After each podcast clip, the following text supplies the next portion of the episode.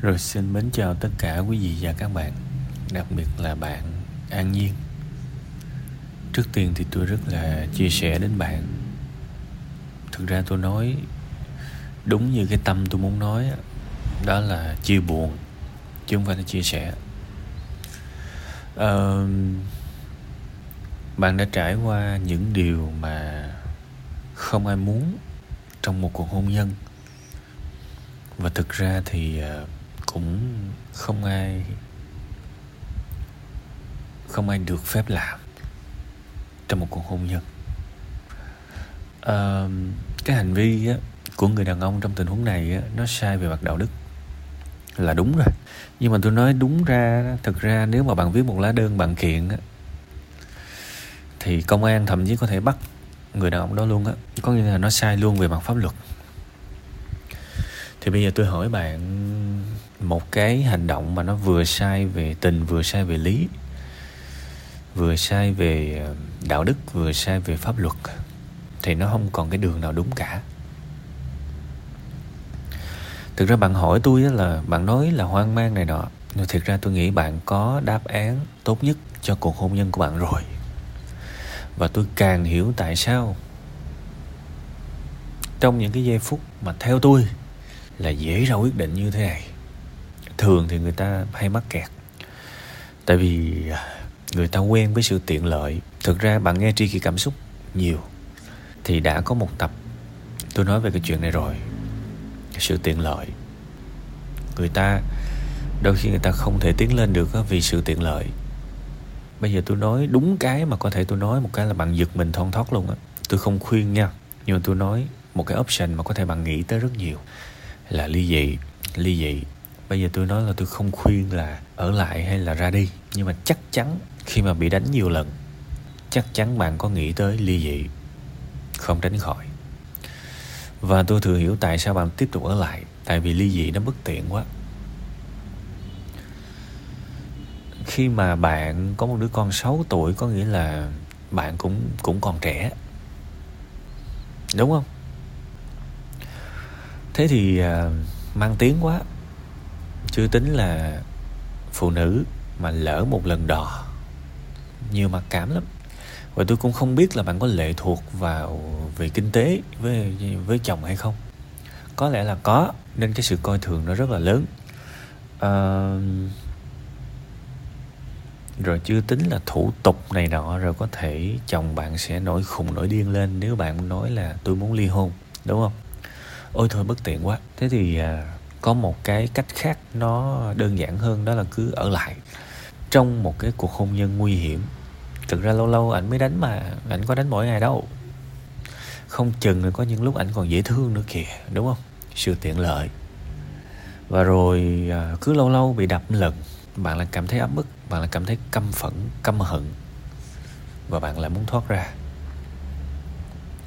Thì tôi cho rằng trái tim của bạn lại hoàn toàn muốn bước ra rồi khi bạn gửi những cái dòng này tôi biết là bạn oán giận, bạn oán hận, bạn tức tối. Thực ra bạn đang phản kháng thụ động đó, phản kháng thụ động. Nhưng mà về căn bản, nó vẫn là sự hận thù thôi. Thiếu điều nếu mà bạn có đủ quyền, bạn có đủ sức mạnh, bạn chắc chắn sẽ đấm chồng bạn, gấp đôi những gì anh ta đấm bạn. Nhưng rất tiếc bạn là phụ nữ và bạn yếu hơn. Thì bây giờ tôi nói về thôi tôi đã nói về cái sự tiện lợi và cái sự bất tiện. Ra đi tốt cho mình, có thể đấy, nhưng nó bất tiện quá. Ở lại về lâu về dài, mình biết là không cải thiện được cái gì, thì nó lại tiện lợi. Trong khi đó mình cũng thừa sức biết là không ai được quyền đánh mình cả. Không có ai có quyền đánh mình hết á. Đúng không? Và bạn cũng không có những cái biện pháp bảo vệ cần thiết. Về cơ bản là người ta đánh mình là chắc chắn là mình không đứng im cho người ta. Người ta đánh, đó là điều cơ bản để tự vệ. Và tôi cũng đã có nói trong một cái tập tâm sự kinh doanh cách đây nhiều năm rồi. Tức là sống trên đời này không chỉ giỏi mà còn phải là kẻ mạnh nữa. Và tôi lấy luôn một cái ví dụ. Ví dụ đi học về chẳng hạn, đúng không? Hoặc là một cái người nào đó mà thường xuyên bắt bắt bắt nạt mình, thì đã bắt nạt một lần thôi, thì mình bỏ đi, bỏ qua. Ok, lâu lâu gặp lần, một câu nhịn, chín câu lành. Nhưng mà tôi nói thiệt nếu mà bắt nạt mỗi ngày, bắt nạt mỗi tuần thì tôi sẽ làm, tôi sẽ quýnh lại một trận sóng mái. Cho dù tôi quýnh không lại, tôi cũng sẽ quýnh một trận ra hồn để làm gì? Để để để cái người mà bắt nạt tôi nó biết là ok nha mày có thể đánh thắng tao. Nhưng mày quýnh tao 10 thì tao cũng đập là mày bảy á, để coi mày mày thích đập, mày mày thích cái sự phản kháng này hay không. Về căn bản là người ta sẽ luôn ăn hiếp cái người mà họ có thể ăn hiếp được. Thành ra những cái đứa mà ngang ngang nhau, nó ít khi nào nó nó nó đục nhau lắm, trừ những trường hợp mà bị khích, trừ những cái trường hợp mà chẳng đặng đừng thì nó mới đối mặt va chạm với nhau thôi còn không thì nó có xu hướng nó nó hợp tác hoặc nó tránh nhau. Ít khi nào nó đánh nhau trực tiếp lắm, kể cả nó ghét nhau trong bụng, rõ ràng. Nó toàn là ăn hiếp những cái người yếu không à. Đó là cái nguyên lý bắt nạt, sự thật. Chứ bây giờ tôi nói thiệt bạn ví dụ một đứa học trò đi mà nó đi nó đi học, mà nó cứ bị quýnh là nó về nó mét má đó, má nó lên mét cô.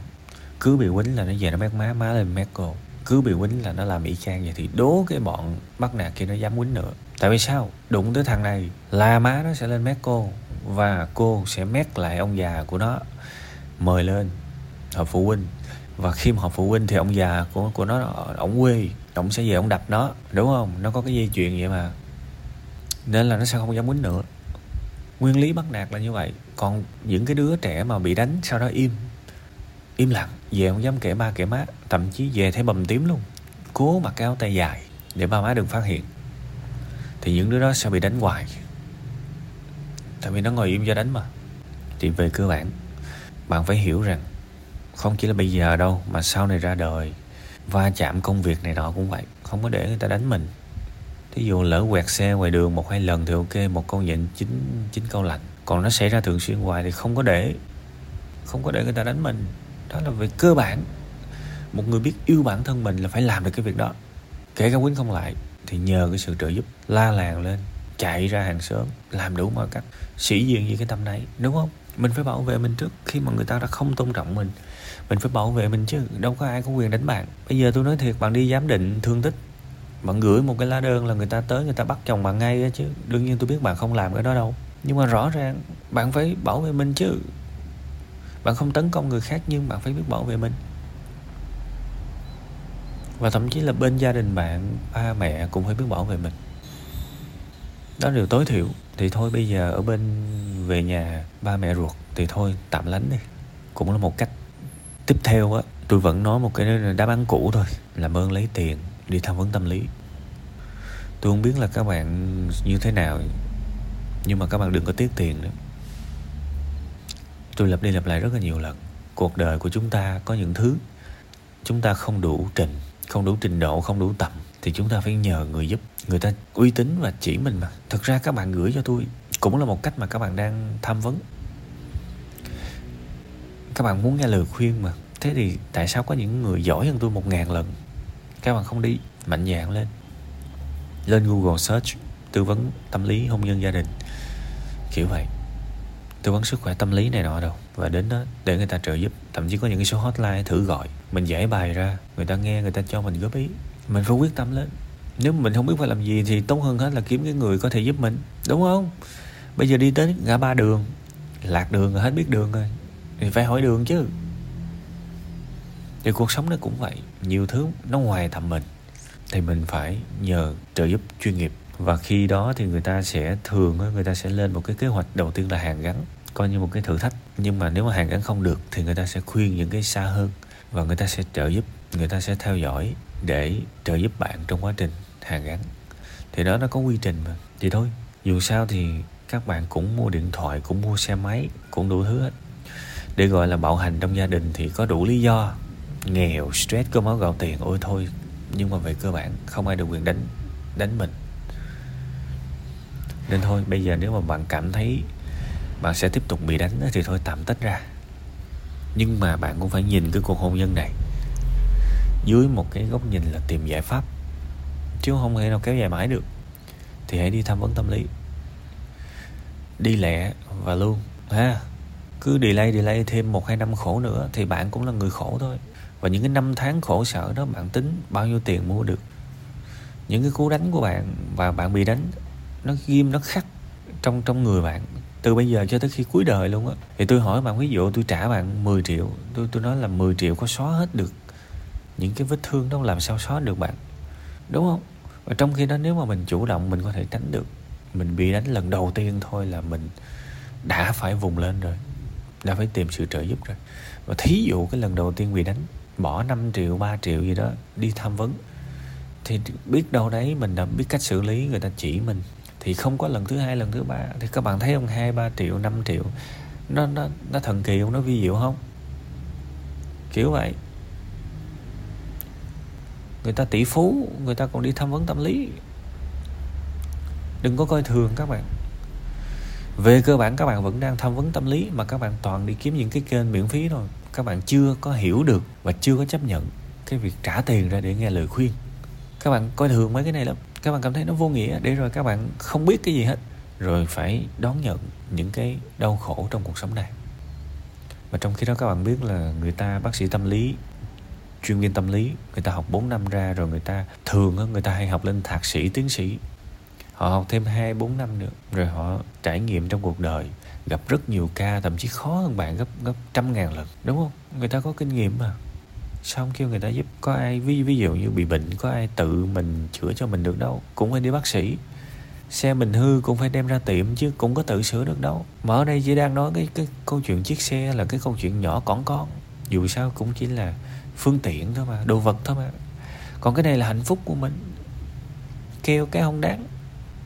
Cái này phải thay đổi, nha. Yeah. rồi, cố gắng lên. Hy vọng là những sự tươi sáng, vui vẻ và phục hồi sẽ mau tới với cuộc sống của bạn.